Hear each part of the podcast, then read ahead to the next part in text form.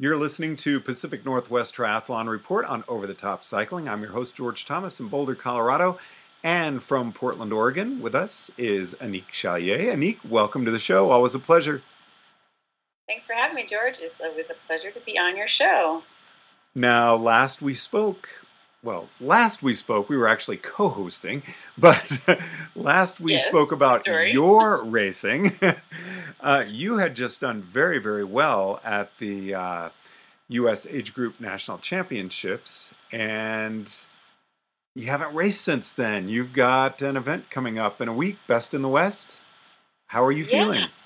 I have uh, I have a, my first half um, Ironman actually coming up on Saturday morning, and um, I've been training really hard for the last I'd say three weeks. Um, I took a, a break after nationals and went on a nice little vacation. Enjoyed some recovery time. Ate a bunch of really good food in France, and uh, kind of hit the pavement hard here once I got back home, and it's been training my brains out. Um, uh, trying to get ready for this half Ironman, and uh, and the moment awaits here on Saturday morning. See how it all all this preparation has gone for me. so, not a week, just a couple of days. Yeah, just a couple days exactly. Now, do you feel that that break actually was probably really good for you? Oh yeah, I needed a break. I had put in a lot of time and energy preparing for nationals, and then it, when it's your A race, you know, you're thinking about it for eight months or something like that, or nine months, all year round. I've been thinking about it and visualizing in my swim rate, swim practice, and in my bike rides, and in my running. You know, I've been focused on that race, and so afterwards, I definitely needed a little like break from from all of that process. Um, and uh, now I'm just, I've been having fun training, and I've been feeling in a good mood in general. I haven't gotten lots of sleep, but uh, that's not true. This last weekend, I, I caught up on sleep, but when I was doing doubles for double training sessions for a week there, I was not necessarily getting all the sleep I needed, but um, but I'm feeling well rested right now, and I'm just I'm just excited about the race. You know, I've got uh, nothing to lose, so just want to give it my best. And there, I'm wondering. I mean, going into nationals, you had a very specific goal on where you wanted to place because you wanted to qualify for worlds. With this, is it more just about fun? I mean, you sound very, very laid back on this one. I am. I feel yes, it's about fun, but in my back of my mind, I have like what I would hope could be attainable, but I don't. I don't know if that's going to be attainable. I'm. I'm not as I guess invested in an outcome, aside from having fun and trying to um, meet the goals that like Coach Bagg and I have put together in terms of, you know, maintaining a certain heart rate range during my bike and then during the run, and trying to be patient I think he wrote that on my race plan like five times during my bike segment because he knows that my bike segment's my probably my strongest suit, and that I'll be like ramped and ready to go. And like you know, you can really kill yourself for your run if you go out too hard on your bike, in particular in this distance. So as compared to what I've done thus far in Olympic distance races, so I've I've got plenty of things to think about and try and focus on. Other than trying to attain a certain placing and time at the end of the race. Um, so I'll, I'll be well preoccupied, I think. Is this your first half? It is, yeah, totally. My first half. So, how is your coach, Chris Bagg, working with you on pacing? Because you are very good at Olympic distance. Um, well, uh, you know, the trainings that he's had me do for the last couple weeks, they've uh, been longer and just slower than what I'm used to. I'm used to kind of higher, higher intense um, intensity kind of intervals. The bikes have been more staying in zone two, um, maybe low zone three, longer, um, longer sets. Um, and then the runs have been longer, but at a, a, slower pace than what I'm used to. So it's been really hard to make that transition. To be honest with you, I'm just like I'm. I feel like I'm going so slow, and then I get anxious about going too slow. So then I actually go faster than what I'm supposed to do. So it's been really hard to make the transition to a different pacing. But um, you know, we're getting there. Like it's going to be an experiment. I'm not, really focusing on a specific placing outcome necessarily. Just kind of trying to embrace what he's been coaching me to do in terms of patience and my heart rate focus and you know taking in lots of fluids. It's supposed to be, uh, you know, in the uh, 90 degrees uh, on Saturday. So making sure I get a lot of water and, and uh, sports drink in me and taking it step by step that way. So this is one where for you, having those numbers actually could be really vital. Uh, because you have something that you can really focus on and say, no, I've got to back off to be here. Yes, yeah, I think it will be something I try and focus on a lot, so I so as not to bury myself later, because um, I, I, think I I do risk that as a potential because I will be really amped and excited to be on the bike, and I know that I can't go crazy. I mean, I really want to go crazy. Don't get me wrong, but I know I shouldn't. Now, so I think it'd be really good for me.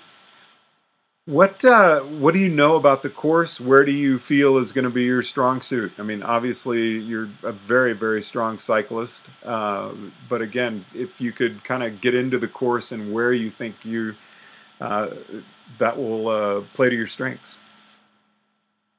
Um. Well, so what I've heard and read about the bike is that it's going to have. Um, I, I feel like it's an out and back, and it's going to have two little climbs in it, so you'll see them coming back out and then back again. Um, so those should play to my strengths because I'm I love climbing, um, and I'm, I'm, a big power girl, so that that should do well for me.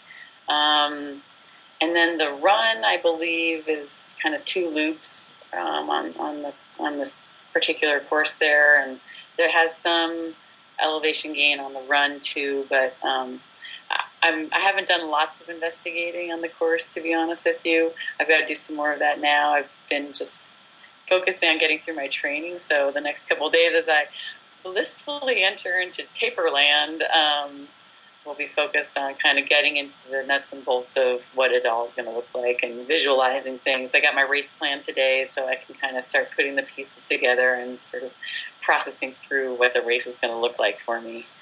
Um, so. And where is it? It's down in a town called Sweet Home, Oregon. Uh, I think if you were to go south of Corvallis and just a little to the east, you'd bump into Sweet Home.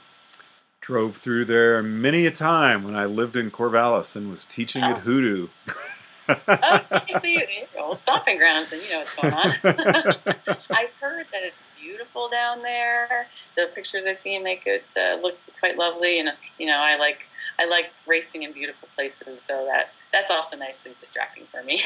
you are going to like the scenery a lot. It is very beautiful. Great. I'll probably wish I had a camera with me, but it's probably good I don't have one. oh, you don't swim with a GoPro? I'm not one of those. Nope. Too much dragging. so, when do you head down? What's kind of your pre-race ritual routine?